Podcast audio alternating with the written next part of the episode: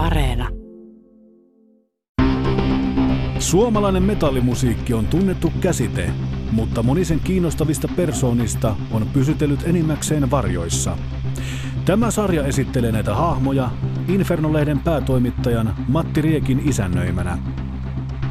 Riku Pääkkösen 90-luvun alussa perustama levyyhtiö Spine Farm on tuonut vuosien saatossa valokeilaan raskaita menestysbändejä, kuten Nightwish, Children of Bodom ja Trio Niskalaukaus. Kuinka Suomen oloissa legendaarisiin mittasuhteisiin kasvanut tarina alkoi, eteni huippuunsa ja Pääkkösen osalta päättyi. Kunnian päivät. Tarinoita Hevi Suomesta. Yle Puhe ja Yle Areena.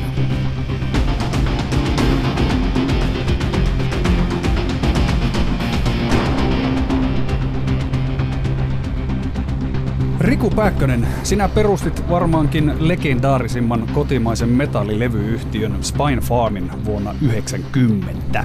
Ennen kuin mennään näihin aikoihin, palataan ajassa vielä vähän enemmän taaksepäin. Mitkä on ne perustukset, jotka ylipäänsä johti tällaiseen yritystoimintaan? Toisin sanoen, mistä kiinnostus levyjen ja bändien kanssa vehtaamiseen lähti? No se on varmaan aika monen sattuman summaa, että tota, kaikki lähtee tietysti siitä niin kuin kiinnostuksesta pop- ja rockmusiikkia kohtaan, joka on niin kuin syntynyt varmaan semmoinen kymmenvuotiaana tai vähän yli. Ja, tota, ja, ja sitten tota, siis semmoisen ankarasta fanittamisesta, joka on moni asia on johtanut seuraavaa asiaa ja sitten vahingossa päätynyt siihen, että perustanut firma, joka on alkanut tekemään tuommoista julkaisutoimintaa. Että, että se tosiaan monen vahingon summa. Kerropa ihan mielenkiinnosta, että minkälaisia on sun ensimmäiset musiikilliset muistot. Mikä oli sellainen musa, joka kolahti aivan niin kuin täysillä ekaa kertaa? Tiedä, varmaan Freemanin ajetaan me tandemilla tai jotain. Et mä oon ollut silloin varmaan 7-8-vuotias ja tota, siihen aikaan siihen aikaan tietysti, jos ajattelee nykymaailman erona, että ei, ei ole ollut ei ole ollut Spotify eikä ollut radio siinä muodossa kuin tänään. Että jos radiosta ei ole kuulunut yleensäkään mitään niin kuin tuota, popmusiikkiin viittaa kovin paljon, niin tota, sitten kun tullut jotain, mikä on kuulostanut jännälle, niin siitä on nyt kauheat fiilikset tullut. Ja, ja, ja sitten on jäänyt, että hei, miten tämän kuulee toisen kerran, että, tota, että se ei ollut niin yksinkertaista. Eikä siis silloin, kun mä itse omalta osaltaan mitään päätynyt alalle, on lähtenyt siitä, että mä oon halunnut ommata en, ensisijaisesti vaan levyjä itselle. Ja sekään ei ole siis nykypäivänä tuntuisi vähän aika erikoiselle, että kuinka hankalaa vielä 80-luvulla oli niiden levyjen ostaminen, mitä itse halusi. Että tota, siihen joutui näkemään oikeasti aika paljon vaivaa ja pistämään niin kuin työtunteja ja vielä aika tuottamaan paljon niin kuin rahaa ottaen huomioon, että mitä, mit, minkälaista rahasummaa joku tuommoinen koululainen opiskelija on käsitellyt, niin se on ollut aika iso juttu saada joku yksikin levy kouraan. Puhumattakaan siitä, kuinka paljon meni aikaa siihen, että päivysti esimerkiksi rockradion äärellä niin kuin, äh, tota, sormi reknapilla, että jos sattuu tulemaan mielenkiintoista tavalla. Joo, ja raivostuttavinta oli se, että kun biisi oli alkanut, niin sitten tota, se musafeidat alettiin puhumaan ja sitten me ikään kuin koko äänitys meni pilalle, että tota, sitä on tullut tehtyä ja niitä nauhoja on sitten tullut pyöriteltyä ja tota, varhaisessa jossain Vara Walkman-versiossa, että missä on vähän kasetit mennyt ineen ja vouannut ja tota, tehty kaikkea, mutta silti, silti saatu hirveät kiksit, niin kuin, tai kuuntelemaan Radio Luxemburgia, jossa jotain suhinan seasta kuuluvaa niin kuin biisiä. Että, tota, että nyky, nykypäivänä, jos nykypäivänä tota, olisin samassa tilanteessa, niin mä olisin varmaan vaan iloinen musiikin kuluttaja, että ei mun tulisi mieleenkään niin kuin alkaa tota, sen enempää säätämään. Tai kukapa tietää, mutta näin äkkiseltään tuntuisi. No mikä sulla oli se ensimmäinen sykäys, joka oikeasti johti tämmöiseen niin kuin yritystoimintaan? Oli, onko sulla taustalla jotakin yritysalan opintoja tai muuta vastaavaa? Ei, siis mä olin tota, siis lukion jälkeen oli tietysti niin kuin tarkoitus lähteä jonnekin opiskelemaan, että ei, ei mulla ollut siis tota, mitään erityisempää, erityisempää kun mä olen työn myötä kantapään kautta oppinut tota, kaikki nämä, tota, asiat, mitä tässä voi oikeastaan ehkä opittavissakaan. Et, tota, et toi, ei, ei ollut oikeastaan mitään, mitään sellaista suurta, eikä ollut silleen mitään plääniä, että tota, et ehkä, ehkä joku kauppias on sisällä sitten kuitenkin, että on siellä ryhtynyt, mutta, mutta tota, se on ollut kanssa aika puhdasta vahinkoa. Joo. Aluperin Spinefarm oli postimyyntifirma. Millaista sen toiminta oli? jos lähdetään ihan varhaiseen vaiheeseen, niin tota, kysehän on nimenomaan, tarkoitus oli mulle homm, saada itse hommattu omat levyt ja mä tein DJ-juttuja, olin jossain tavasti soittamassa levyjä ja sen aikaisessa Bottan, oli se yläkerrassa ne Berliinin ravintola, siellä oli joku oma klubi ja mun piti saada levyjä ja, ja tota, niitä sanoin aikaisemmin, että ei ollut, ei ollut kovin helppo tota, Suomesta ostaa, piti tilata ja sitten noiden niin kuin, yhteyksien kautta ehkä oppi tuntee ihmisiä, jotka hei, että mä haluan tämän levyn ja tilataan sitten jostain tukusta kaksi kappaletta jollekin toisellekin. Ja, ja sitten alkaa laittamaan johonkin ehkä rumpalehti jotain pien ilmoitusta, että nyt näitä levyjä myynnissä. Ja se, sitten hyvin, siis ehkä sitten sanotaan niin kuin alkupääoma on ollut suunnilleen ehkä yhden Mä olin silloin aika usein postissa niin kuin jakamassa postia kesätöissä, niin varmaan yhden kuukauden niin kuin liksa sieltä on niin kuin saattanut olla siis sellainen alkupääoma milloin. Sitten, sitten on ikään kuin pitänyt myydä vähän niin kuin kiekkoa tota, vekeet on saanut ikään tilattua lisää, että, tota, että se on ollut ihan semmoista kädestä suuhun pientä, pientä tota underground-toimintaa, jolla, jolla ei ollut mitään niin kuin, tarkoitusta olla minkään lailla mitenkään kaupallista. Että, mutta sitten se on siitä niin kuin pikkuhiljaa, pikkuhiljaa lähti etenemään ja sitten tuli näitä ää, tiettyjä levyjä tai levymerkkejä oikeastaan, mitä huomasi, että heitä näillä on vähän kysyntää ja sitten alkaakin katsomaan, että otetaan yhteyttä niihin suoraan ja siellä oli varhaisessa vaiheessa sitten semmoisia aukkoja, mitä jäänyt sen aikaisilta toimijoilta, että tota, varhaisia oli jotain earakeja, jossa alkoi tulemaan aika nopeasti niin kuin levyjä, joita ihmiset selvästi halusi ostaa. Ei, ei välttämättä ollut ihan kaikki silleen mun oman maun mukaisia siihen aikaan. Osa oli, osa ei, mutta, tota, mutta, mutta siellä oli selkeästi kysyntää. Sitten mä otin sinne yhteyttä ja sinne oli valmiit myymään levyjä tukkuerissä ja sitten niitä alettiin myymään kauppoihin. Ja... Niin, eli siinä vaiheessa sä olit tavallaan jo niin kuin levyjen jakelija Suomessa. Sitten tyyppi, siitä tuli jo, jo aika nopeasti oikeastaan, että alkoi, että, että, että, että näitähän pystyy myymään ja tällä pystyy tätä hamaa harrastusta rahoittaa pienessä mittakaavassa, mutta siis eihän siis mitään, siis, siis se oli semmoista, tykkäsin ehkä semmoisesta säätämisestä enemmän kuin se, että mä oon aina sanonutkin, että ja myös nykyään niin kuin alalla aloittaville ihmisille, että älä, älä odota sitä palkkapäivää hirveän nopeasti, että mullakin kun aloitin, niin ensimmäisen kerran nostin niin kuin palkkaa firmasta varmaan niin kuin viisi vuotta sen jälkeen, että, tota, että ei, ei mulla ollut siinä välissä tullut mieleenkään oikeastaan, että tästä voisi joskus saada jotain fyrkkaa. No millä tota, sä elätit itse niinä aikoina? Ää, kiitos vanhempien. okay. Plus, että näillä kaikilla hantihommilla. Et siis DJ-keikkaa ja sitten mä, noin, että olin Mä olin siellä niin postissa varmaan kahdeksan stinttiä. Se oli aina työpaikka, minä vihasin yli kaiken. Ja silti aina kun tarvitti fyrkkaa, niin soitti niin kysyttiin suunnilleen, että tuletko huomen duuniin, että, tota, se ei ehkä nykyään toimisi. Mutta siis mä laskeskelin joskus, että mä olin siellä varmaan kahdeksan eri otteeseen duunissa, että vaihdellen niin kuin kolmesta kuukaudesta, niin kuin varmaan pisimmillään puoli vuotta. Että ehkä se on ollut se nyt kannustin kanssa sit joskus, että mä en, mä en sit, sori nyt kaikki postin kantajat, mutta mä en sit duunista ihan hirveästi perustanut, se oli kamala paikka ja tuli sellainen Bukowski tota, postitoimistofiilis aika usein siellä tota, duunissa, niin tota, ja se on sen kannustin oikeastaan ollut, että ei täytyy sen verran tsemppaa, että ei tarvitsisi mennä takaisin jakaan postiin. Etenkään kun ne piirit on nykyään vielä hirveän paljon laajempia. Silloinhan mä vedin ne vähän treeninä ja päivä, päivä tuli tehty kolmes neljäs tunnissa suunnilleen, niin tota, siinä jäi koko loppupäivä aikaa sitten no, sä, oot, sä oot nykyään kova kuntoilija, niin ainakin siinä sai kuntoa silloin jo. Joo, kyllä mä silloin vedin ihan hyvät kuupperit. Joo, kyllä, kyllä.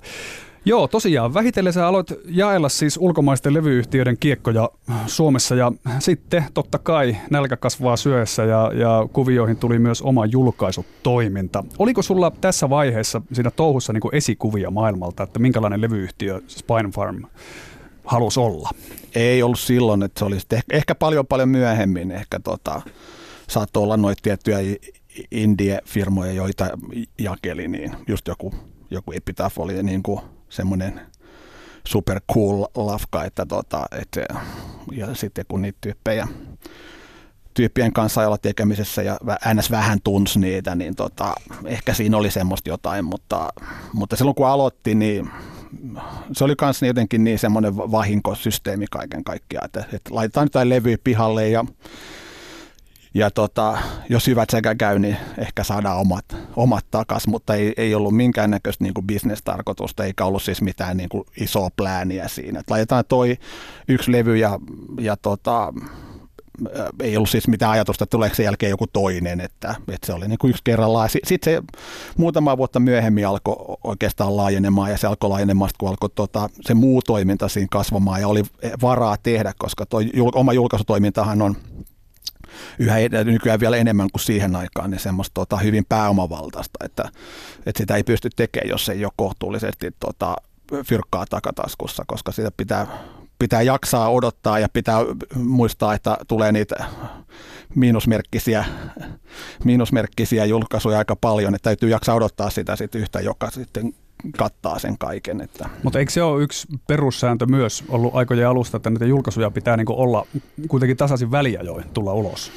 No eräällä tavalla jo, että sen pystyy pitämään sen toiminnan käynnissä ikään kuin, että sulla on ne kontaktit kaikkiin toimijoihin, kenen kanssa ollaan tekemisissä ja semmoinen tietty rytmi pitää olla siinä kyllä, että tota, on, on aika vaikea ikään kuin herättää joku tuommoinen label henkiin kerran vuodessa ja tehdä ja sitten taas laittaa vuodeksi niin kuin kiinni, että ei, ei se tota, ei se, ei se kyllä toimi, että kyllä, kyllä pitää olla ja, myy, ja myynnin kannalta myös, että on siis sellaista tota, ns. jatkuvaa ja kertyy katalogia ja ehkä myydään sitä vanhempaa back-katalogia siis sivussa myös, että et sitähän ei myöskään kehity, jos ei ole siis suht säännöllistä julkaisutoimintaa. Että, et kyllä siis, jos harrastuksena voi tehdä kaiken näköistä tässä maailmassa, mutta jos haluaa, että tota, ei tule hirveän kallis harrastus, niin sitten se pitäisi olla aika säännöllistä. Hmm. No Spinen ensimmäinen julkaisu oli helsinkiläisen hardcore-yhtyön rytmihäiriön ihmisiä kuolee. Miten juuri tämä levy päätyi sun julkaisulistalle? Sehän oli seiskatuomainen niin kuin vinyylisinkku, joka oli tietysti okei okay, pienelle, pienelle firmalle halvinta, mitä voi tehdä. Että LP olisi ollut liian iso investointi, niin tehdään vaan EP. Ja tuota, se päätyi. Mä olin siihen aikaan Helsingissä legendaarinen eh, eh, divari Osku, Oskun divari nimeltään tota, Runeberin kadulla, jossa tota, oli paljon tämmöistä underground-toimintaa, olin paljon tekemisissä Oskun kanssa ja, ja tota, siinä oli, siis bändi oli tehnyt siinä vaiheessa jotain, olisiko tehnyt yhden, yhden niin kuin EPn omakustanteena ja siitä oli vähän sellaista niin kuin Oskola, että nyt tämä on kova juttu, että tätä, tätä kysellään paljon, tämä on kova bändi ja tota, sitten siitä tota, lähti otti, otti yhteyttä. Ne pieni, piirithän oli hirveän pienet, että tota, ei kauhean montaa puhelinsoittoa tarvinnut. Ää, tota, ja siitä lähti tekemään sitä EPT. En, en mä tarkkaan edes muista, mä en, ole, mä en ole dokumentoinut yhtään mitään tekemisiä. Niin, että olisi, ollut, olisi ollut siihen aikaan Facebook, niin siellä olisi niin kuin automaattisesti kaikki, mutta, tota, mutta en mä tarkkaan tiedä muista, että miten, miten se niin kuin homma siitä lähti, vaan siitä jotenkin vaan yhtäkkiä päädyttiin ja oltiin tekemässä tota, EP, ja sitten se oli jossain Lepakon alakerrassa, jossa oli studio, jossa ostettiin yöaika, joka oli halvempaa, että bändi nauhoitti sen niin kuin alkoi illalla ja aamun mennessä tehtynä ja, tota, ja, ja siis kaikki siis todella siis pienellä meiningillä. Ja siis se, se julkaisuhan oli että että, että en mä tiedä, olisi miten hirveästi laskenut, että mitä pitää myydä tai muuta, että saa omat takaisin. Ja, tota, se nyt oli vaan se, että semmoinen, semmoinen kustannus, jonka, jonka voi ehkä saada sitten takaisin. Ja no tuliko se takaisin? No, se tuli se varmaan ihan niin kuin reippaasti. Mä muistan, montako painosta siitä tehtiin jo siihen aikaan, mutta siis kyllä se siis, siis eihän mikään kultakaivos tietenkään ollut, mutta, mutta siis se huomasi, että okay, tämä, tämä, on, tämä on kivaa hommaa, saa taas niin kuin vähän räplää ja puuhaa ja tehdä jotain, mistä tykkää ja, ja tota, ei tarvitse edes maksaa, että se saa tehdä, niin, tota, niin se johti sitten siihen, että tehtiin saman bändin kanssa LPtä ja sitten tehtiin Split LPtä sen ja Aamen-nimisen bändin kanssa. Ja tota, sitten siinä tuli kaiken näköistä. Mutta siis ensimmäiset vuodet ihan siis tota, todella pientä. Että, et ehkä semmoinen vähän niin kuin vakavoituminen – siihen toimintaan muutamaa vuotta myöhemmin, kun alkoi tulee Sentencedi, Beherittiä, Dark Tranquility, tällaisia bändejä, että olisiko ne ollut sitten tyyli jotain 94 tai jotain tällaista, että, että, että ne, ne, oli, ne oli sitten kuitenkin jo panostuksia, ne on ihan siis niin kuin, siihen aikaan ihan kohtuullisen kokoisia niin kuin studioinvestointeja ja, ja, ja muutenkin, että tota, että, mutta silloin oli jo siis ehkä vähäsen – niin kuin ehkä kakkosvaihteelle siirrytty, mutta ei, siis se, kauhe, ei se nyt kauhean totista ollut vielä silloinkaan. Niin, sä rakensit tässä aika teräksisen aasisilla nimenomaan aiheeseen, mistä ajattelin seuraavaksi puhua. Eli tota, 93 sä julkaisit ö, pohjois-suomalaista metallia. Siellä oli Sentencerin North From Here klassikkoalbumi ja myös Peheritin Throwing Down the Moon ö, klassikkoalbumi. Kerropas, miten sä tulit näihin bändeihin törmänneeksi? Kuitenkin Helsingistä on aika pitkä matka näille taajuuksille.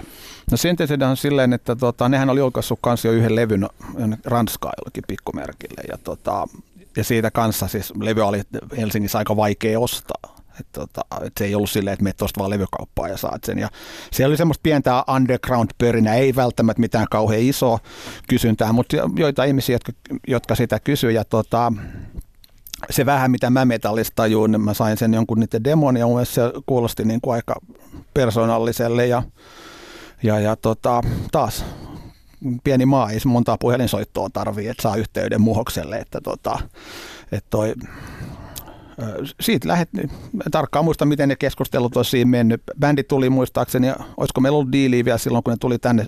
Mä järkkäilin silloin jotain keikkoja myös, että tota, ne tuli soittamaan Helsinkiin varmaankin Lepakolle. Tota, ja sieltä tuli ujoja pohjoissuomalaisia poikia, jotka ei yhtä lukuun ottamatta puhunut tyyliin sanaakaan. Ja ajattelin, että mitä hemmettiin tästä tulee. Mä ajotin ne jonnekin, jonnekin hosteliin, tota, ja ne oli varmaan ensimmäistä kertaa niin kuin Helsingissä. Että, tota, siitä lähti se levy bändihän oli selkeä siihen nähden, miten firma oli siihen aikaan, niin aivan, aivan niin kuin se kasvoi, siis potentiaali oli niin kuin isompi kuin mitä, tota, mitä niin kuin meikäläisen firma silloin oli. Sitten, sen takia se jäi aika, aika nopeasti silleen, että tota, tai siis en mä tiedä muista, minkälainen soppari meille edes oli, että olisiko mulla, olisiko mulla ollut mahdollisuus jatkaa, mutta tota, mähän päästin bändin tota, sit Sensory Medialle Saksaan. Ja oikeastaan kauppasin bändiä sinne, että tota, et, et, samalla myin, myin sen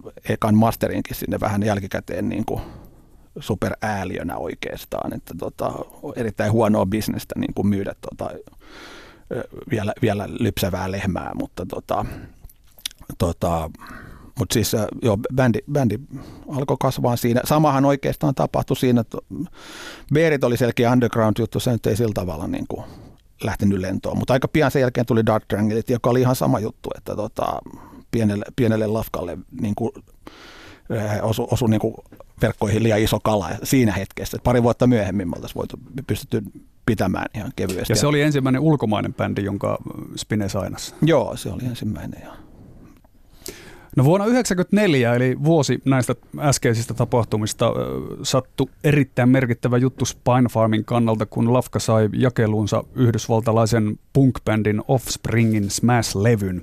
Ja siitä hän sitten sukeutui maailman mittakaavassa ihan valtavan menestys. Kerropa, miten tämä kuvio meni. Oliko tässä kysymys sattumasta vai? No se sattuma sekin. Osasitko jotenkin ha, tota, haistaa menestyksen? Ei Offspringin menestystä ei osannut haistaa mm. varmaan kukaan, mutta siis Epitaphhan oli siis silleen niin kuin Mä tykkäsin kovasti itse Bad Religion yhtyeestä tota, pari vuotta aikaisemmin jo, että, että sitä kanssa levy, jota alettiin niin kuin yhtäkkiä vaan kyselemään, että mistä, mistä saa Bad Religionia, ei taas kerran Suomesta ei niitä kauhean helppo ollut ostaa, että tota, joutui vähän näkemään vaivaa, niin, niin tota, ää, sitä, sitä rupesi, niin kuin, ja koko lafkaa tietysti, että sehän oli se cool – punk tota, missä oli hyvin, hyvin tehty musiikkia muutenkin, niin tota, Epitaphi ruvettiin jakelemaan varmaan pari vuotta aikaisemmin, niin kuin Offspring tuli. Et meillä oli kyllähän siis sille jo myyty, myyty jotain heidän levyjään, ja Offspring oli sitten vaan, että nyt on julkaisulistaa tullut, ja siellä bändillähän oli yksi levy jo ennen Smashia, että tota,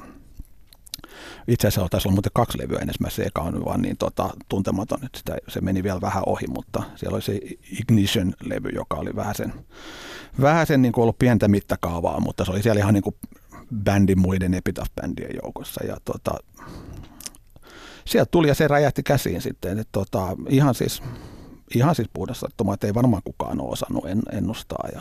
Mitä tämä menestys suoranaisesti tarkoitti sulle ja sun lafkalle? Totta kai se toi sitten tuloja aika lailla jatkaa toimintaa, mutta tota, kuinka, kuinka iso pamaus se oli? No olihan se aivan valtava pamaus silleen, että tota, siinä oli kuitenkin tullut pari ihmistä duuniin, että siinä oli jo, koitti elättää itsensä lisäksi sitten pari muuta ihmistä tota, ää, minkä, minkä pystyy. Ja, to, ja totta kai siinä vaiheessa, kun tämä on pääomavaltainen ala, niin tota, että tulee tuollainen niin kuin, tykki, joka niin kuin, tuo koko ajan niin kuin, valuuttaa tilille, niin toi, toi, toi iloa ja toi suruja, toi, toi valtavat äh, jälkiverot muun muassa, koska siihen aikaan mitään niin kuin ennakkoveroja maksettu, kun ei ollut hirveästi firma mitään tulojakaan tein ja yhtäkkiä, niin tota, tämä näitä asioita, kun opetellaan kantapään kautta, että, että sitten yhtäkkiä huomataan, että ei jumakauta, että ai niin nämä verotkin piti maksaa ja sitten aletaan kaivamaan vuotta myöhemmin, että tota, että, että hupse, että olikin käytetty kaikki rahat, mitä tuli, niin käytetty, ostettu firmalle autoa ja, ja muuta tarpeellista, uudet ka- kalusteet ja, ja alettu, alettu vähän sitä julkaisutoimintaa tekemään myös, että, että se selvisi siitä kuitenkin, mutta, mutta tosiaan niin aivan, aivan siis jos mä ajattelen niin kuin sen jälkeen seuranneita asioita, niin kuin alkaen Night, Nightwish ja sun muita, niin tota, kyllähän siellä on hirveä määrä julkaisuja, joita ei, ei olisi tapahtunut, jos ei olisi ollut sitä tota, fyrkkaa, jota niin kuin Offspring ja se Epitaphin katalogi siinä sen parin vuoden aikana niin kuin toi. Että olisi on aika vaikea kuvitella, että että, että jos, jos ajatellaan vaikka, jos ajattelee Nightwishia, niin olisiko, jos me oltaisiin julkaistu puolet vähemmän levyjä kuin mitä siinä vaiheessa sitä alettiin julkaisemaan, niin olisiko Nightwish ollut enää siinä puoliskossa, jota julkaistiin. Että se on tota, voi olla, että ei olisi ollut. Että, että kyllä, kyllä sille, jos rupeaa miettimään, niin tota, että kyllä se on aivan, aivan mielettömän iso merkitys että Offspringin olemassaololla. No vuosien mittaahan Spinen rosteri paisu aika lailla mittavaksi ja sieltä löytyy bändiä vähän joka lähtöön. Millaiset kriteerit tota, Lafkalla lopulta oli bändien suhteen, jotka pääsi levyttämään teille? Jaa, en, mä, mä en tiedä, siis tää, mä en ole koskaan tehnyt tätä kauhean tieteellisesti ja tota, suunnitelmallisesti, että aika fiiliksellä ollaan menty ja mä oon työntekijöitä, jotka myös veti vaan suurella tunteella, että tota, että totta kai niin kuin, sit kun jotain on laittu tekemään ja laskeskeltu kuluja ja muuta, niin siinä kohtaa, että, että kyllähän mä muistan joku klassinen joku eh, vaikka Evon, Evo, siinä aikaisen ATR-ihmisen kommentti jostain himistä, että, että ei, ei, oli liian kallis masteri, että ei kiinnostanut sen takia. Ja sitten, tota, että kyllä jossain kohtaa tietysti funtsittiin, että okei, että, että mitä on varaa tehdä, mutta ei, ei, ei se, en mä tiedä, oliko se hir, hirveän suunnitelmallista oikeastaan, koska kaikkea, kaikkea mikä tuntuu, että on makea juttu, niin tehdään ja, ja vähän silleen niin kuin, vähän silleen ääliönä, että tehdään, tehdään ja tehdään paljon, niin tota, ehkä, ehkä sieltä sitten jotain tapahtuukin. Ja e, eikä oikeastaan mietitty sen enempää muuta kuin, että okei, että kulut pitää saada maksettua, että, että pää pysyy vedenpinnan yläpuolella, mutta, mutta sen en, enempää niin kuin ikinä, että toisi jotain, että nyt pitää saavuttaa sitä tai tätä, niin ei, ei semmoisia kelattu. Eli periaatteessa se fiiliksellä tekeminen on aina ollut juttu Swine Farmissa? Oli se varmaan ja eräällä tavalla aika pitkälle ihan mulla henkkohtaisesti edelleenkin on. Että tota, mm. et, et, totta kai on aina semmoisia juttuja, mitä katsoo ulkomaalta, että toi on makea ja toi on tehty makeasti, että olisi siisti tehdä jotain tuollaista, mutta tota, sitten me eletään sen, sen talentin kanssa, mitä meillä on täällä käytettävissä, että tota, se saattaa tuoda sitten rajoitteita ja sitten pitää niin kuin soveltaa. Ja, ja, ja tota, Mutta siis silloin kun johonkin asiaa uskoo ja on se fiilis, niin ja se on, se on myös se, että tämä on se, mitä mä sanon, sanon kollegoille ja sanon bändeille, jonka kanssa mä työskentelen, että tässä bisneksessä pitää vaan tota, kestää se, että tota, pettymyksiä tulee tosi paljon ja niistä iloista pitää osata sitten nauttia sen edestä, niin tota, se on ainoa tapa, että jos, jos tota, jokaisesta vastoinkäymisestä lannistuu ja masentuu, niin sitten on, sit on parempi katsoa jotain muuta tekemistä. Mm. No, jos on paljon bändejä vuosien varrella sainattu, niin aika moni niistä on osunut myös kyllä sitten oikeaa. Eli Spinen listoilta on lähtenyt maailmalle semmoisia bändejä kuin Children of Bodom ja Sonata Arctica, mutta kuuluisen lienee niistä on mainitsemassa Nightwish. Tota, kertaapas ihan piruttas, kuinka tämä bändi löytyi? No siis tota, eihän mä sitä tarkkaan, tarkkaan tiedä ihan kaikkia niin kuin yksityiskohtia, mutta siis Evo, Evo, jonka mainitsin, oli mulla duunissa yksi varhaisimpia työntekijöitä. Ei ehkä ihan ensimmäinen, mutta toinen tai kolmas. Ja tota, uh, Ja nykyinen Nightwish manager. Manager, joo, manager Nightwish ja muita, muita bändejä ja toimii, toimii alalla vahvasti. Niin, tota, niin Evola oli semmoinen bändi kuin Babylon Horse, joka, joka, jonka takia hän otti sitten niinku vapaata duunista ja lähti jonnekin Euroopan rundille. Ja siellä oli sitten tota, Tuomas Holopainen toisen, toisen yhtyeen tota, edustajana. Sitten Evo, meillä oli siis silloinkin tota, ollut semmoista, että demo, demo oli alkanut siinä vaiheessa kuitenkin jo tulee jonkun verran. Et meillä oli siis varmaan pahvilaatikollinen demoja, mitä oli kuuntelematta ja Evo otti mukaan sen pahvilaatikon tota, sinne kiertuebussiin ja, ja tota, yksi toisessa perään niin kuin tarinan mukaan ne kasetit oli lentänyt sinne tien penkkaan, kun, se, kun ei ollut oikein iskenyt. Ja tota, sitten Tuomassa, Tuoma, sit tarinan mukaan Tuomas oli ollut kasetti mukana kanssa ja antanut kuunnella tätä. Ja sitten kun Evo tuli rundilta, niin oli sille, että hei tälle bändille pitäisi tehdä levy. Ää, joka nauha taisi olla siinä vaiheessa se Angel for First-levyn niin kuin sellainen varhainen versio, että ei, ei se mikä tällä hetkellä ehkä kaupoista saattaisi löytyä. Ja, ja, ja sitten, niin kuin mulla nyt useasti oli niin kuin Evonkin tekemisiä kohtaa, vähän se, että jos toinen on kovassa fiiliksessä, niin sitten tehdään, että sitten vaan ka- katsotaan, että mitä ne kulut on, koska tota, ei, ei se nyt äkkiseltään vaikuttanut sellaiselta jutulta, että, että siitä, siitä niin kuin mitään niin kuin järkeä taloudellisessa mielessä voisi olla. Että tota, mutta pidetään kulut kasassa ja tehdään ja katsotaan mitä tapahtuu. Ja, ja si, siitä se lähti. Mutta tosiaan niin, ei ehkä semmoinen normaalein tapa niin kuin löytää uutta artistia, mutta, mutta näitä on kaiken näköisiä, kaiken näköisiä konsteja. No muistatko sä, minkälaiset ensivaikutelmat sulla itsellä oli bändistä? No mulla oli siis semmoinen, että siis, muistan vaan, siis minkä takia mä kiinnostuin siitä oli se, että muista se oli niin outoa. Että siis, että, että mä vaan et, et, siis mä en todellakaan kelannut, että sitä kukaan ostaisi. Niin. Tota. mutta näinhän se yleensä on. et, tota, et, et, mutta siinä oli niinku jotain, että et, tämä on niinku tosi ovela juttu. Et, tota, ja se oli kuitenkin, sitä genreä on sen jälkeen julkaistu niin kuin aivan hirveästi, että siinä ei ole mitään yllättävää, jännää ää, niin kuin genrenä nykypäivänä, mutta siihen aikaan se oli kanssa, tota, olisi vähän ehkä sama kuin joskus ää, 80-luvulla, kun on kuullut ekan kerran jotain niin kuin tota, jotain äärimetallia, jostain, just jostain rockradiosta on tullut vaikka jotain varhaista metallikaa, niin ollut silleen, että mitä hemmettiä tämä on. Et siis jotain niin kuin, että? Joo, itsellä on just tämä niinku vahvimpia muistikuvia lapsuudesta, kun kuulin Metallican Fight Fire with Fire biisin radiossa ensimmäistä kertaa, ja se oli niinku aivan järkyttävä kokemus, että mitä tämä niinku on. Mutta siis monihan ei ihan oikeasti niinku tajua nykypäivänä, kuinka erikoista tavaraa Nightwish siihen aikaan tosiaan oli, koska tämä niin sanottu naislauluvetonen metallihan on räjähtänyt vasta paljon myöhemmin sitten niinku on joo, siis, meil, siis tuli tosi siis jännä esimerkiksi Japani, jossa on niin kuin nykyään bändi on aika iso, niin Japanista tuli, että ei, ei, ei, ei naisia voi olla hevissä. Et ihan siis tämmöisiä, siis siihen aikaan lähetettiin fa- fakseja, että tota, kun ei ollut vielä välttämättä sähköposteja, niin faksissa saattoi ihan siis, sääli, että kaikkea tuommoista ei ole säilyttänyt, koska ne olisi ihan klassista kamaa, tota, tai singer is not qualified tai jotain. Mä kyllä ajattelin, että joskus ehkä viittasit enemmän Tuomaksen lauluun kuitenkin, mutta tota, mm. äh, toi, äh, mutta tosiaan niin kuin, naiset ei kuulunut tuohon niin juttuun ollenkaan. Se oli Nightwishissä selkeästi, selkeästi, että se häiritsi jotain portinvartioita. Ja ehkä siis yle, ja yleisölle tietysti kans, kun tulee jotain uutta, niin se on vähän niin kuin, että häh, mitä tämä on. Ja en, ennen kuin vähän tottuu ja sitten huomaa, että hei, että tämähän onkin jotain vähän erilaista kuin joku muu. Että, että tota, se on, Nämä on, nämä on sellaisia, mutta siis se, ehkä se just, että, että Nightwish alkoi tekemään, niin perustui paljon siihen, että, että oli varaa ikään kuin tehdä asioita, joita ei tarvinnut laskutikun kanssa miettiä. Mm. Et muuten, muuten se olisi, jos olisi ollut tosi tiukassa niin kuin tilanteessa taloudellisesti esimerkiksi siinä kohtaa, niin se olisi voinut hyvinkin jäädä tekemättä ja sitten oltaisiin tehty sitä perinteisempää tavaraa vaan.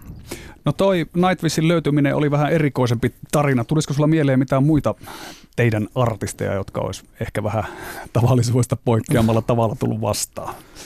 Jaa, kyllä siis jokainen on vähän oma, oma siis semmoinen, että kun ihmiset ajattelee, että me lähdetään levyyhtiöön demo ja se kuunnellaan ja sitten tulee puhelinsoitto ja sitten tehdään sopimus, niin eihän siis se, se, niihin asiat ei juuri koskaan käy, että, että kyllä siis kyllä siis yleensä melkein kaikki menee jotenkin ovelasti, että jollain, jollain vinkillä tai sieltä täältä, että, että, että, että se, että Ei, ei, en mä tiedä, no erikoisia tapauksia varmaan kaikki omalla tavallaan. Että, Niin.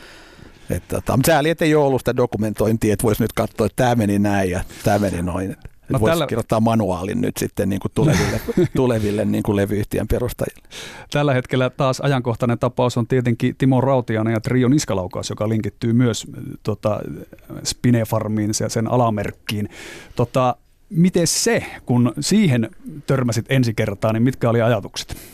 No se oli osa, tästä tuli aika hyvät esimerkit Nightwish ja Rautiainen, koska Rautiainen, jos ajatellaan Nightwishista, että tämä nyt ei tule välttämättä myymään hirveästi koskaan, mutta on makea juttu. Raut, Rautiainen oli siis taas semmoinen, että se niin kuin to, todellakaan ei tule ikinä myymään mitään.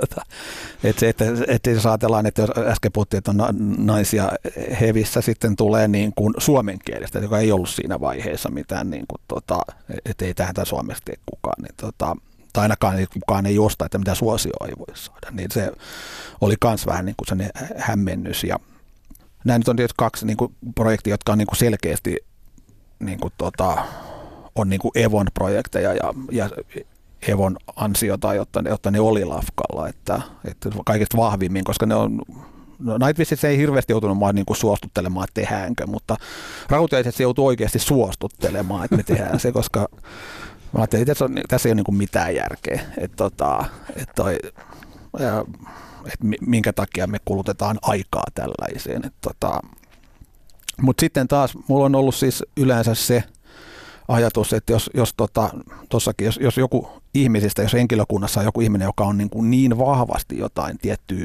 mieltä, ja, niin sitä on niin kuitenkin vaikea alkaa kau- kauheasti kyseenalaistamaan sitten, että tota, että toi, koska semmoinen, se, sellainen, että joku on niin kuin isolla tunteella mukana jossain asiassa, niin sehän on äh, mieletön voimavara, joka kannattaa ottaa käyttöön. Ja, ja tota, sitten vaan täytyy tunnustaa, että okei, tää ei ole, tätä mä en vaan taju. Niin.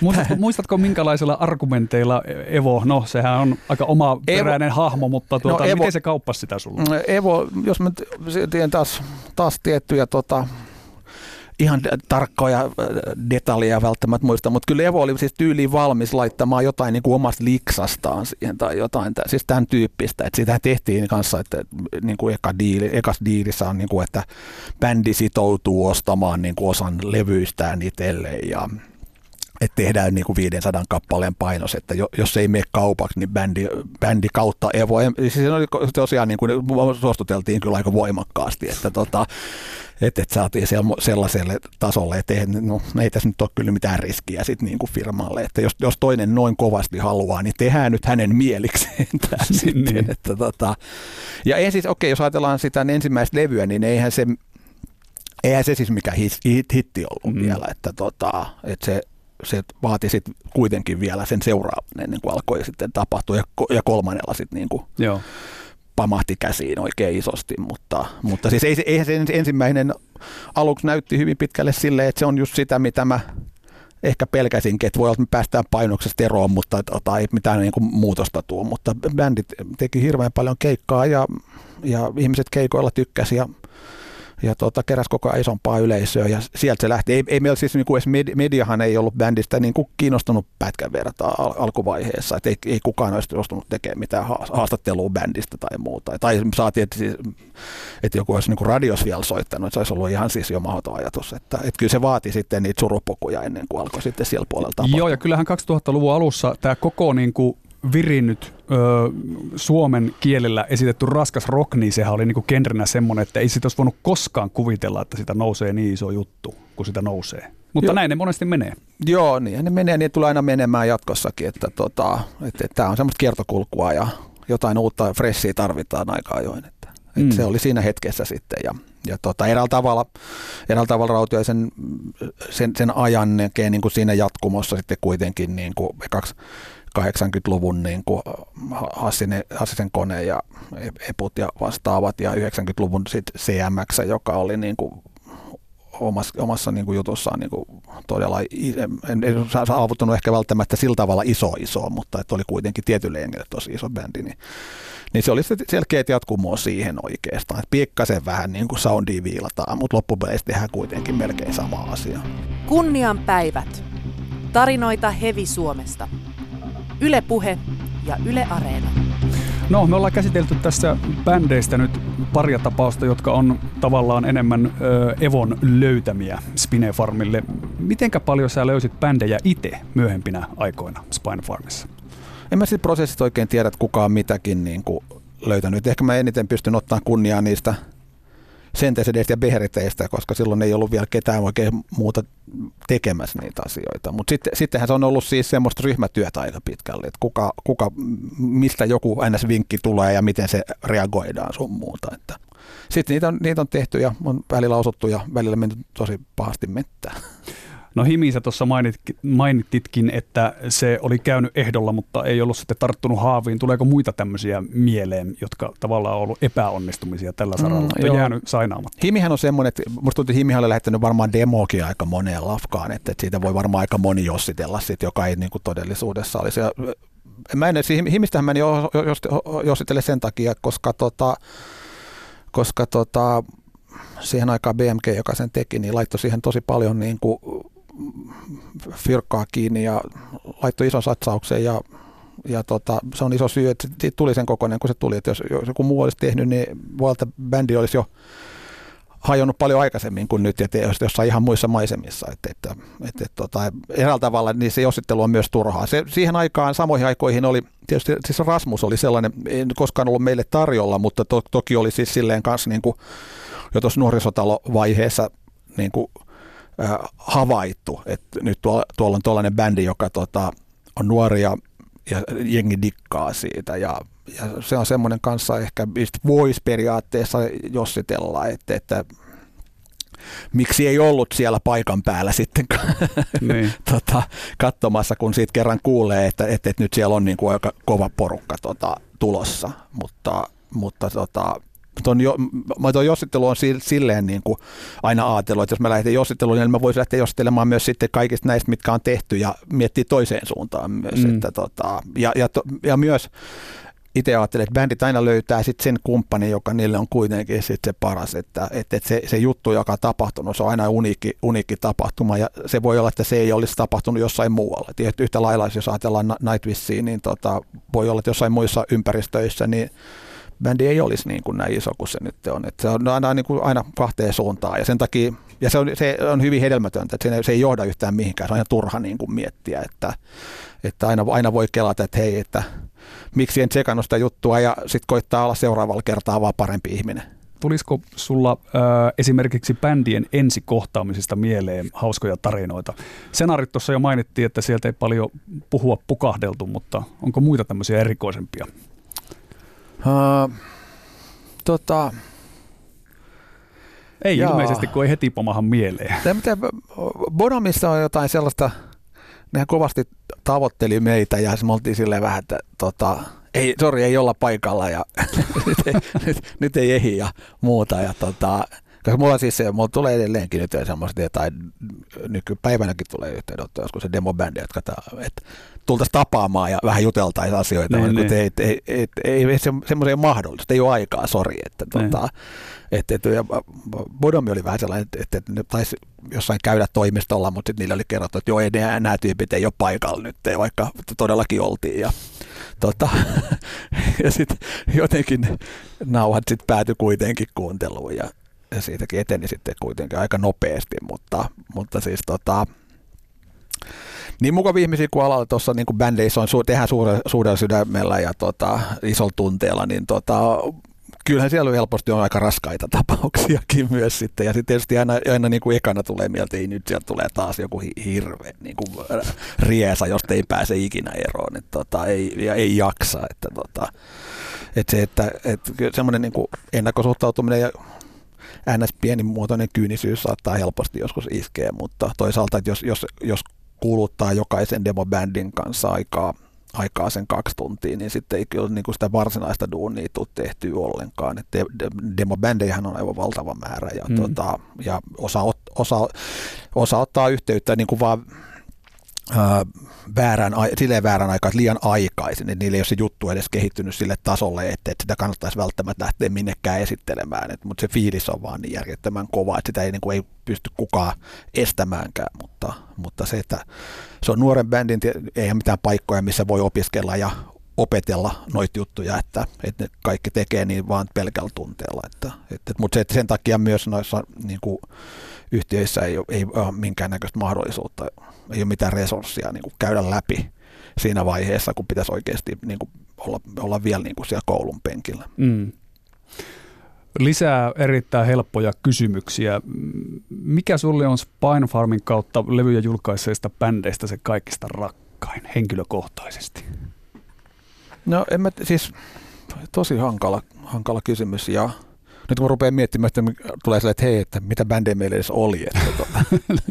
Asioista on jo vähän aikaa kuitenkin. On aikaa ja tota, on se vaikka vaikea niin kuin olla sanomatta, että Nightwish olisi, koska siis se, että sen jälkeen kun mulla niin kuin firma on hypännyt siitä niin kuin sivuun, niin, niin tota, miten kiva ollut katsoa sitä niin kuin etenemistä sitten taas. Että, että koska silloin kun itse aloitti, niin Suomestahan ei kauheasti musiikkia maailmalle viety ja ja tota, jotenkin haaveena olisi, että joku jossain päin tuolla kaukana olisi vähän kiinnostunut tästä, niin kuin, mitä me täällä tehdään, niin tota, ehkä se, että ne on, ne on saavuttanut sit sellaista, että, että sitä ei olisi ehkä uskaltanut silloin niin kuin unelmoida oikeastaan niin kuin yhdellekään bändille, niin tota, sitä on niin kuin nasta, nasta tsiigaa, että, että se on kiva jossain Jenkeissä nähdä, että siellä on joku 5000 paikkainen sali niin kuin loppuun myyty, että jumakauta, että täällä on 5000 ihmistä, jotka haluaa nähdä, nähdä suomalaista musiikkia, valmiita maksamaan siitä ihan, ihan niin kuin, tota, kunnon hintaa lipuista ja tota, et siis ne, silleen, että se on niin kuin vaikka vaikea, että se olisi mikään muu kuin mm. he, he, koska ne on saavuttanut saavuttanut jo aika paljon. Kyllä, jos mennään Spine Farmin historiassa eteenpäin, niin sen Lafkan osakeenemmistö myytiin suurelle Universalille vuonna 2002. Miksi? Oliko tässäkin uutuuden viehätyksen karisemisesta kysymys? No siinä on, onhan siinä monta seikkaa, että tota,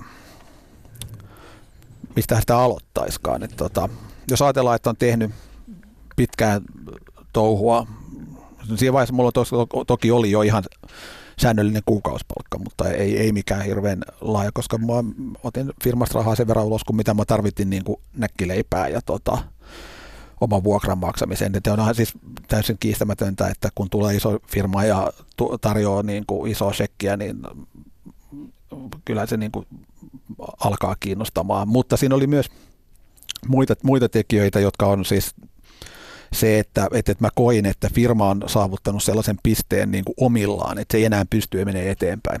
Et, tota, et, koska, koska bändit herätti siinä kohtaa niin paljon niin kuin muiden firmojen kiinnostusta, että aloin katso, ajattelemaan, että, että, että kohtahan täältä on niin kuin kaikki viety pois. Että mä en pysty skabaamaan, kun joku tulee tarjoamaan sitten sen shekin niille bändeille. Että tota, et, et sitten sit meillä on niin kuin ikään kuin vaan, vaan niin kuin se ää, raato jäljellä siinä. Että, tota, että se oli semmoinen plus, että, että, että itsellä oli myös ää, tahto ikään kuin e, e, henkkohtaisella tasolla ajattelin, että okei, mä oon niin kuin alalla saavuttanut sen, mitä mä nyt voin omilla niin oikeastaan saavuttaa, että mä en pysty enää etenemään. Ja mulla oli semmoinen niin kuin, ää, unelma sitten mahdollisuudesta tota, päästä etenemään sitten isommassa organisaatiossa. Ja, nämä, nämä oli niitä tekijöitä, jotka, jotka siinä niin kuin oli vaikuttimena. Että, että, mutta tosiaan niin kuin ison firman oli ajatuksena, ajatuksena, että se auttaa tota, tosiaan noita bändejä.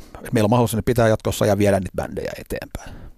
No sähän itse jatkoit ö, firman leivissä kuitenkin aika pitkään vielä tämän liikkeen jälkeen. 2005 ö, Spine siirtyi kokonaan Universaliin omistukseen ja sä siitäkin vielä olit töissä vuosikaudet. Minkälaista aikaa tämä oli verrattuna siihen vanhaan entiseen itsenäiseen aikaan? Siinä on hyviä ja huonoja puolia. Se on tietysti ihan oletettavaa, että kukaan ei voi oltaa, että siinä tulisi pelkkää hyvää. Että tota, mutta siis, joo, siis me, silloin, kun firman, silloin kun me myin sen ensimmäisen niin kuin puoliskon firmaan, niin siinä, silloinhan kauppakirjoissa on jo ikään kuin se selkeä. Eihän kukaan tuollainen niin major-levyyhtiö halua tulla tota, osa omistajaksi. Pidempiaikainen niin kuin suunnitelma on sitten omistaa. Eli siinä meillä oli sovittuna jo, tota, että tietyssä ajassa ne lunastaa sitten loput osakkeet ja, ja sen lunastuksen arvo perustuu sitten siihen, miten firmalla on siinä välissä mennyt. Että tota, se vähän nopeutui, he halusivat käyttää. Ja toinen mä jatkoin siellä sen takia, että tuommoisessa sopimuksessa aina myös käy, käy se, että että siinä sitoudutaan tietysti aikaa, koska kukaan, kukaan ei halua ostaa firmaa, josta ikään kuin kaikki häippää saman tien. Että siellähän niin kuin sitoututtiin henkilökuntaa X ajaksi, jotta henkilökunta ei häippää seuraavana päivänä. Mä sitouduin viideksi vuodeksi itse, olen siinä, olin, olin lopulta kahdeksan vuotta. Et tota, toi, et nämä on semmoisia, mitkä noin noi isot pojat osaa, ne tietää, miten nuo kaupat tehdään ja, ja miten ne pitää tehdä, jotta niillä on niin kuin joku onnistumisen mahdollisuus. Että, et se, sen, sen takia jatkoin siellä. Ja, ja siinä siis, mehän saatiin aika pitkään no, niin kuin tosi vapaat kädet niin kuin tehdä asioita, koska koska tuommoisessakin kuviossa katsotaan siitä, että niin kauan kun sulla on se niin kuin vuotuinen tulosrivi on niin kuin kohdallaan, niin, niin tota, sua ei hirveästi häiritä ja sinä päivänä, kun siellä alkaa näyttää punasta, niin sitten tiedät, tiedät, että montaa päivää ei ole kivaa. Että tota, että me saatiin tosi vapaat kädet kyllä. Tota. Ja eikö se ollut niin, että tässä 2005 juuri äh, tota, alettiin elää niin kuin Suomessa niin sanotun heavy boomin aikoja, että heavy oli tosi suosittua, niin se oli sillä tavalla helppoa aikaa tuota, harpata tähän uuteen kuvioon, vai? Oh, no eräällä tavalla joo, helppo. En tiedä helppoa ja helppoa, mutta se, että tota, äh, ja tietysti levyjä myytiin siihen aikaan vielä, että, että bisnes oli siis silleen aika terveellä pohjalla. Että se oli, oli siis, ehkä se oli helpompaa kuin mitä se olisi jonain muuna hetkenä ollut. Ja, ja tota, oli tosiaan bändejä, jotka oli ollut aika pitkään ja, ja tota, jolla alkoi olemaan jostain uraa sen verran, että, että, että se oli, oli myy, myytävää, mitä pystyy myymään. Ja, että kyllä meillä siis ihan hyvin meni siinä vaiheessa, että, että toi – tosiaan vähän, vähän vaikutettiin, mitä meidän piti tehdä. Et sitten tota, ajan kanssa tietysti tuli sit vaan se, että, että mihin tämä lafka menee. Että, että, toi, että siinä oli eri, erinäköisiä visioita eri ihmisillä ja vähän semmoista, sanotaan suoraan sanoen, vähän sekavuutta siitä nyt mm. tulevaisuudesta. Että, että siis kansainvälisesti oltiin kuitenkin iso, ison firman osana niin pieni palanen, että siellä ei niin kuin jengillä oikeasti hirveästi riittänyt aikaa, energiaa, funtsia, että mitä tämän lafkan kanssa pitäisi tehdä. Ja tiesi, että jos ei mene hyvin, niin sitten tulee saman tien niin kuin tukkapellyä. Että tota, että se, on, se on vähän semmoinen niin kuin näköalattomuus, mikä siinä oli. Eli voiko tästä vetää semmoisen johtopäätöksen, että ihan viimeiset ajat sulla Spinellä ei ollut ihan niin mieluisia? Uh, no joo, voisi ehkä niinkin sanoa, että tota, mä oon tuosta touhusta eräällä tavalla niin kuin aina tykännyt silloinkin, kun en ole tykännyt, että tota, mutta, mutta siis sanotaan, että se oli vähän sekava. Niin kuin meni tota, aikaa semmoiseen, mihin mieluummin aikaa. Ja sama, sama omalta, kun se oli just nimenomaan jo hyvinkin semmoista hallin, hallinnollista, että se oli niin kuin e, e, Excel-taulukoiden täyttämistä ja asioiden perustelua Excelin kautta ja, ja kaiken maailman semmoista tota, ennakkolaskelmien tekemistä, että, että tuntuu, että, että mistä tämä musiikki on niin kuin tässä näin, että mm. näiden, näiden papereiden välistä ei kuule mitään. Että, tota, että se jotenkin vähän niin kuin erkani siitä, millä, millä niin kuin tavalla itse oli ajatellut sitä niin kuin bisnestä. Että sekin riippuu aina siitä, että minkälainen se, siinä siis ehkä tuossa iso vaikutus, siellä vaihtui ne omat dirikat tuolla, että kun meidän turbulentti ala, niin sieltä sai tota, tossua sitten niin kuin väkeä, jotka oli aikanaan sitä meikäläisenkin kauppaa ollut niin kuin tekemässä niin kuin tuolla kansainvälisesti, niin tota, ihmisiä, joista itse tykkäsi tosi paljon ja joiden kanssa tuli hyvin toimeen, niin ne oli jossain vaiheessa niin kuin lähtenyt, lähtenyt niin kuin jonnekin muualle ja tota, tai lähetetty muualle. Ja sitten tuli uusi ihmisiä, joiden kanssa ei selvästikään synkannut yhtä hyvin, niin tota, siitä tuli semmoista vähän ahdistusta välillä, että, että mitä helmettiä, että, että mitä, mitä meiltä niin kuin halutaan, mitä, mitä meiltä odotetaan ja, tota, ja ei, ei vaan, ehkä ei ollut sama, sama niin kuin nautinto kuin mitä oli jossain vaiheessa aikaisemmin. No kun Spinen ovi sitten lopullisesti sulkeutui sun takana vuonna 2011, niin miltä tällaisen elämäntyön tavallaan jättäminen tuntui? helpottavalta. Niin. et, et mä oikeasti, tota, mitä mä jälkikäteenkin ajatellut, että mä oikeasti siinä kohtaa tarvitsin niin kuin vaan lomaa Et, tota, et toi, en mä siis hirveästi niin kuin mitään isoja funtsinut, mutta tota, et, et sel- selkeästi huomasi sitten, kun oli ikään kuin vapaalla, että huomasi, että heti lomaa tässä oli vaan oikeasti tarvinnut, että oli tarvinnut vaan aikaa niin kuin irtautua ja, ja tota, saada niin kuin ajatuksia vege siitä niin kuin oravan pyörästä, mikä siinä vallitsee koko ajan, että mistä ei, mistä ei, mistä ei oikeasti pääse ulos niin kuin koskaan, ei, ei, ei, ei niillä niin kutsutuilla lomilla tai tota, etenkään viikonloppuisin. Että, mutta et kun lomillakin huomaat, että sun pitää olla tiettyyn aikaa jossain puhelinkonferenssissa tai tsekkaamassa sähköpostia, että se ei voi nyt mennä ohi niin kuin tuon päivän, niin sitten sit jossain vaiheessa vaan tulee, niin kuin, että, ei, että, että, että tarvitsee välillä, että saada, saada se niin kuin vapautus siitä niin kuin arkisesta tekemisestä. Että se, ei, se ei onnistunut siellä. Ja, ja tota, Joo, hillitön helpotus oli, kun huomasin, että nyt ei tarvitse tehdä yhtään mitään. Ja mä en, siis silloin, kun mä niin kun lopetin tota, tuolla, niin mullahan oli hyvin vahva ajatuskäsitys, että, että musabisnes on niin kuin mun osalta niin kuin nähty ja tehty ja koettu, että, että, että et, et, en todellakaan tee, että teen jotain ihan muuta. En mä kyllä mitään miettinyt, että mitä se muu voisi olla, mutta tota, halus vaan niin kuin veksiä. Ja tota, sitten kun siinä oli oli pois, sanotaan ehkä puoli vuotta, oli ihan siis parasta aikaa ikinä ja sitten puolen vuoden jälkeen niin huomasi oikein, että on, niin kuin loma on vietetty, että mä en enää tarvii lomaa. Että tota, että Eli sitten, sulla rupesi sitten veri vetään takaisin näihin hommiin siinä vaiheessa? Joo, siis mulla tuli se, että puol- ehkä puolen vuoden jälkeen niin alkoi oikeasti jo vähän niin kuin ahdistaa, että tota, okay.